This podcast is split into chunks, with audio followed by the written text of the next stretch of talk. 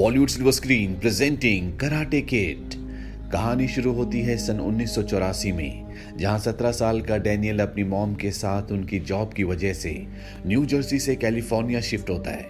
यहाँ डैनियल को उसका एक नेबर मिलता है, जो उसे बीच पार्टी के लिए इनवाइट करता है। डैनियल के घर का नल खराब है, इसीलिए वो मिस्टर मियागी को बुलाने जाता है, जो यहाँ रहने वाले लोगों की तरह तरह के कामों में मदद करते हैं।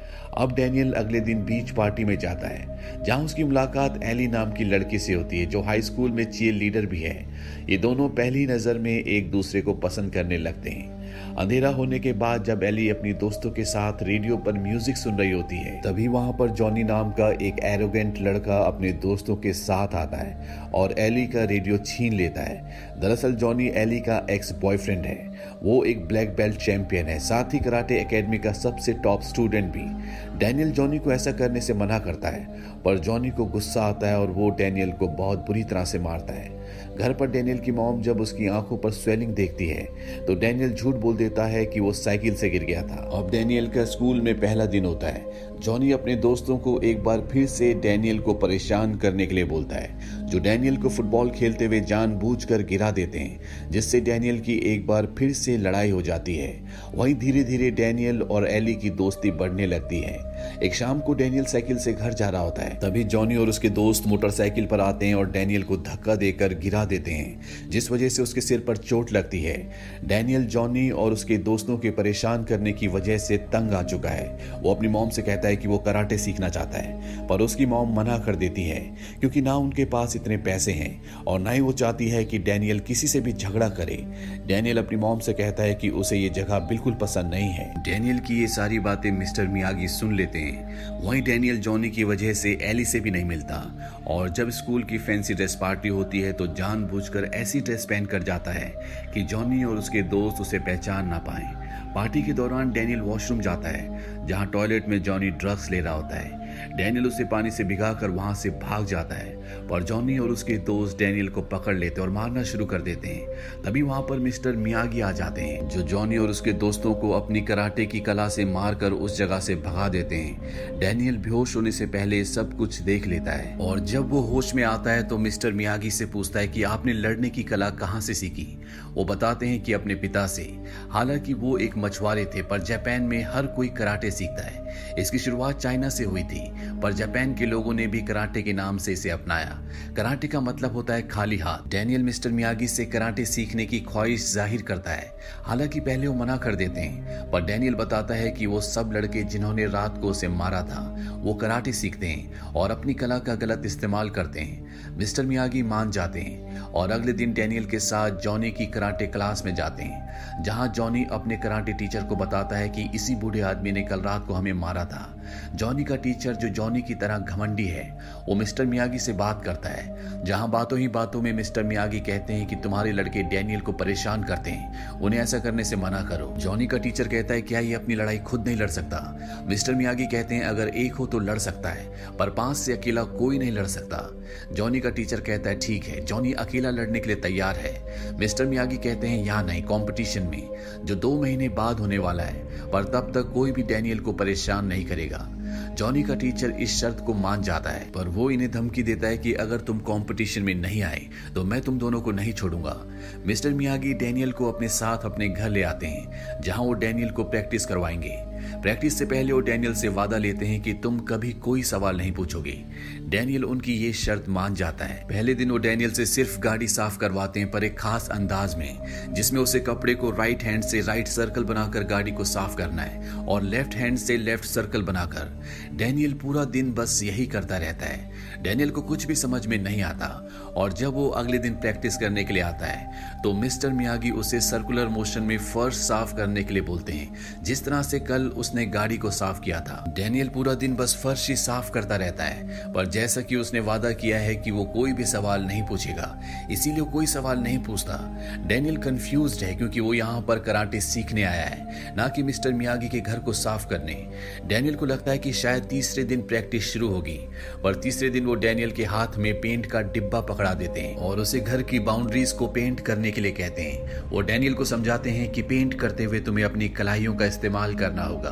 डैनियल रात होने तक बस पेंट ही करता रहता है और तीसरे दिन भी डैनियल की कराटे प्रैक्टिस शुरू नहीं होती। डैनियल को लगता है शायद अगले दिन शुरू होगी।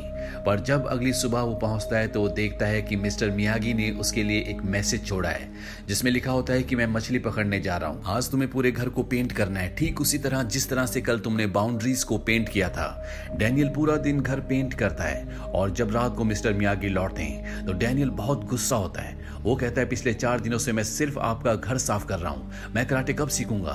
मिस्टर मियागी उसे बताते हैं कि तुमने बहुत कराटे सीख लिए और जो मूवमेंट्स वो पिछले चार दिनों से सफ़ाई करते हुए कर रहा था। मिस्टर मियागी उसे वही मूवमेंट्स करने के लिए कहते हैं। डैनियल वो करना शुरू करता है और उसे एहसास होता है कि उसकी सफ़ाई की सारी मूवमेंट्स बचाव की टेक्निक्स हैं, जिससे उसे खुशी होती है।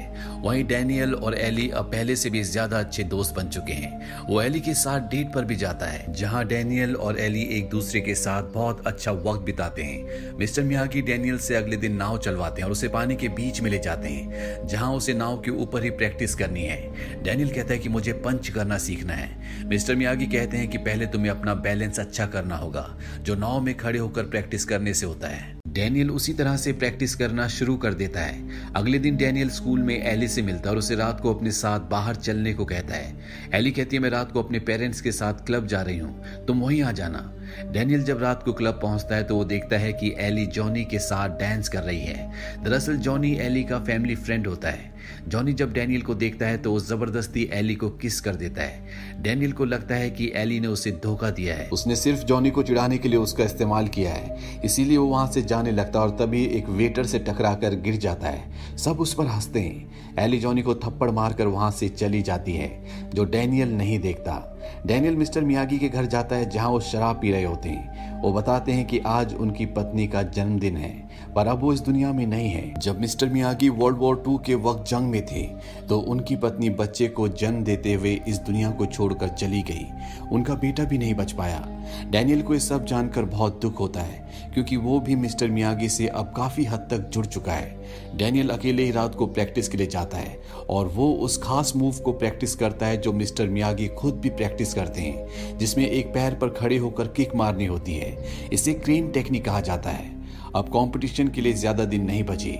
इसीलिए मिस्टर मियागी उसे पंच की प्रैक्टिस करवाते हैं। डैनियल बहुत ज़्यादा एक्साइटेड होकर प्रैक्टिस कर रहा होता है। पर मिस्टर मियागी उसे बताते हैं कि कराटे में बैलेंस की बहुत ज़्यादा ज़रूरत होती है। अब डैनियल के बर्थडे के दिन मिस्टर मियागी उसे कॉम्पिटिशन में लड़ने के लिए एक ड्रेस देते हैं और साथ ही अपनी कार भी, क्योंकि अब वो अठारह साल का हो चुका है। डैनियल को परेशान देखकर मिस्टर मियागी उसकी परेशानी का कारण पूछते हैं। डैनियल बताता है कि कंपटीशन आने वाला है, इसीलिए मैं ज़्यादा परेशान हूँ।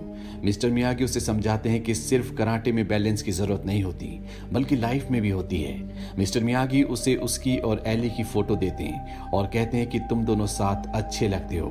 डैनियल अब एली से मिलने जाता है, जहाँ उसे एली की दोस्त बताती है कि उस रात को जॉनी ने ज़बरदस्ती एली को किस किया था और बाद में एली ने उसे थप्पड़ भी मारा था। डैनियल एली से माफ़ी माँगता है और उसे गले से लगा लेता है। वो एली से कहता है कि कल कंपटीशन है, पर शायद वहाँ पर मेरे ज़्यादा सपोर्टर ना हो। एली कहती कि मैं तुम्हारे साथ हूँ। अब अगले दिन मिस्टर मियागी, डैनियल और एली कंपटीशन के लिए जाते हैं, जहाँ फाइट से पहले जॉनी डैनियल को धमकी देता है कि मैं तुम्हें फाइट के दौरान मार दूँगा। अब टूर्नामेंट शुरू होता है, जहाँ डैनियल को अलग अलग फाइटर्स से फाइट करनी होती है। वो उन सब फाइटर्स को हराकर सेमीफाइनल में पहुँच जाता है, जहाँ उसे जॉनी के ही क्लास के फाइटर से फाइट करनी है, जिसका नाम बॉबी है। जॉनी का कोच बॉबी से कहता है कि तुम्हें फाइट नहीं जीतनी, बल्कि डैनियल की टांग तोड़नी है, ताकि जॉनी ये कंपटीशन बिना लड़े ही जीत जाए। बॉबी ऐसा ही करता है, वो डैनियल की नी पर अटैक करता है, जिससे डैनियल बुरी तरह से इंजर्ड हो जाता है। बॉबी को उसके गलत मूव के लिए डिस्कालीफाई कर दिया गया है, यानी कि डैनियल अब फाइनल में पहुँच गया, जहाँ उसे जॉनी से लड़ना है। अनाउंसमेंट किया जाता है कि अगर 15 मिनट्स में डैनियल लड़ने नहीं आया तो जॉनी को जीता हुआ मान लिया जाएगा। वहीं फिजियोथेरेपिस्ट बताता है कि डैनियल अब लड़ नहीं सकता। पर जब सब चले जाते हैं तो डैनियल मिस्टर मियागी से कहता है कि आप मेरी मदद कर सकते हैं। मैं लड़ना चाहता हूँ। मिस्टर मियागी उसे कहते हैं कि अपनी आँखें बंद करो। इसके बाद वो अपने हाथों की एनर्जी से उसके पेन को खत्म कर देते हैं और अब डैनियल जॉनी से फाइनल मैच लड़ने पहुँच जाता है। इस मैच में जिसे भी पहले तीन पॉइंट्स मिलेंगे, वो जीत जाएगा। इन दोनों के बीच में फाइट शुरू हो जाती है।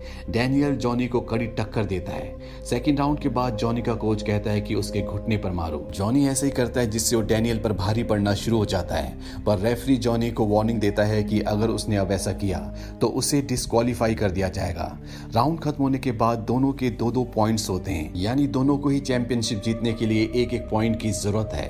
अगला राउंड शुरू होता है। डैनियल को खड़े होने में भी तकलीफ़ हो रही होती है। इसीलिए वो मिस्टर मियागी की क्रेन टेक्निक को इस्तेमाल करता है। वो एक पैर पर खड़ा हो जाता है और जैसे ही जॉनी उस पर हमला करता है, वो उछल कर उसके फेस पर किक मारता है, जिससे डैनियल को एक पॉइंट मिल जाता है और वो इस चैंपियनशिप को जीत जाता है। चारों तरफ़ लोग डैनियल को चीयर करना शुरू कर देते हैं। यहाँ पर जॉनी को भी अपनी गलती का एहसास होता है। इसीलिए वो ट्रॉफी खुद अपने हाथों से डैनियल को देखता है। वही मिस्टर मियागी को दिखाया जाता है जो बड़े गर्व से डैनियल की तरफ़ देख रहे होते हैं। इसी के साथ ये फ़िल्म यहीं पर खत्म हो जाती है। ये फ़िल्म सन उन्नीस में रिलीज़ हुई थी। आई पर इसकी रेटिंग है सात इस फ़िल्म का बजट था आठ मिलियन डॉलर्स और बॉक्स ऑफ़िस पर इसने कमाई की थी एक मिलियन डॉलर्स की। उम्मीद करते हैं कि ये कहानी आपको पसंद आई होगी।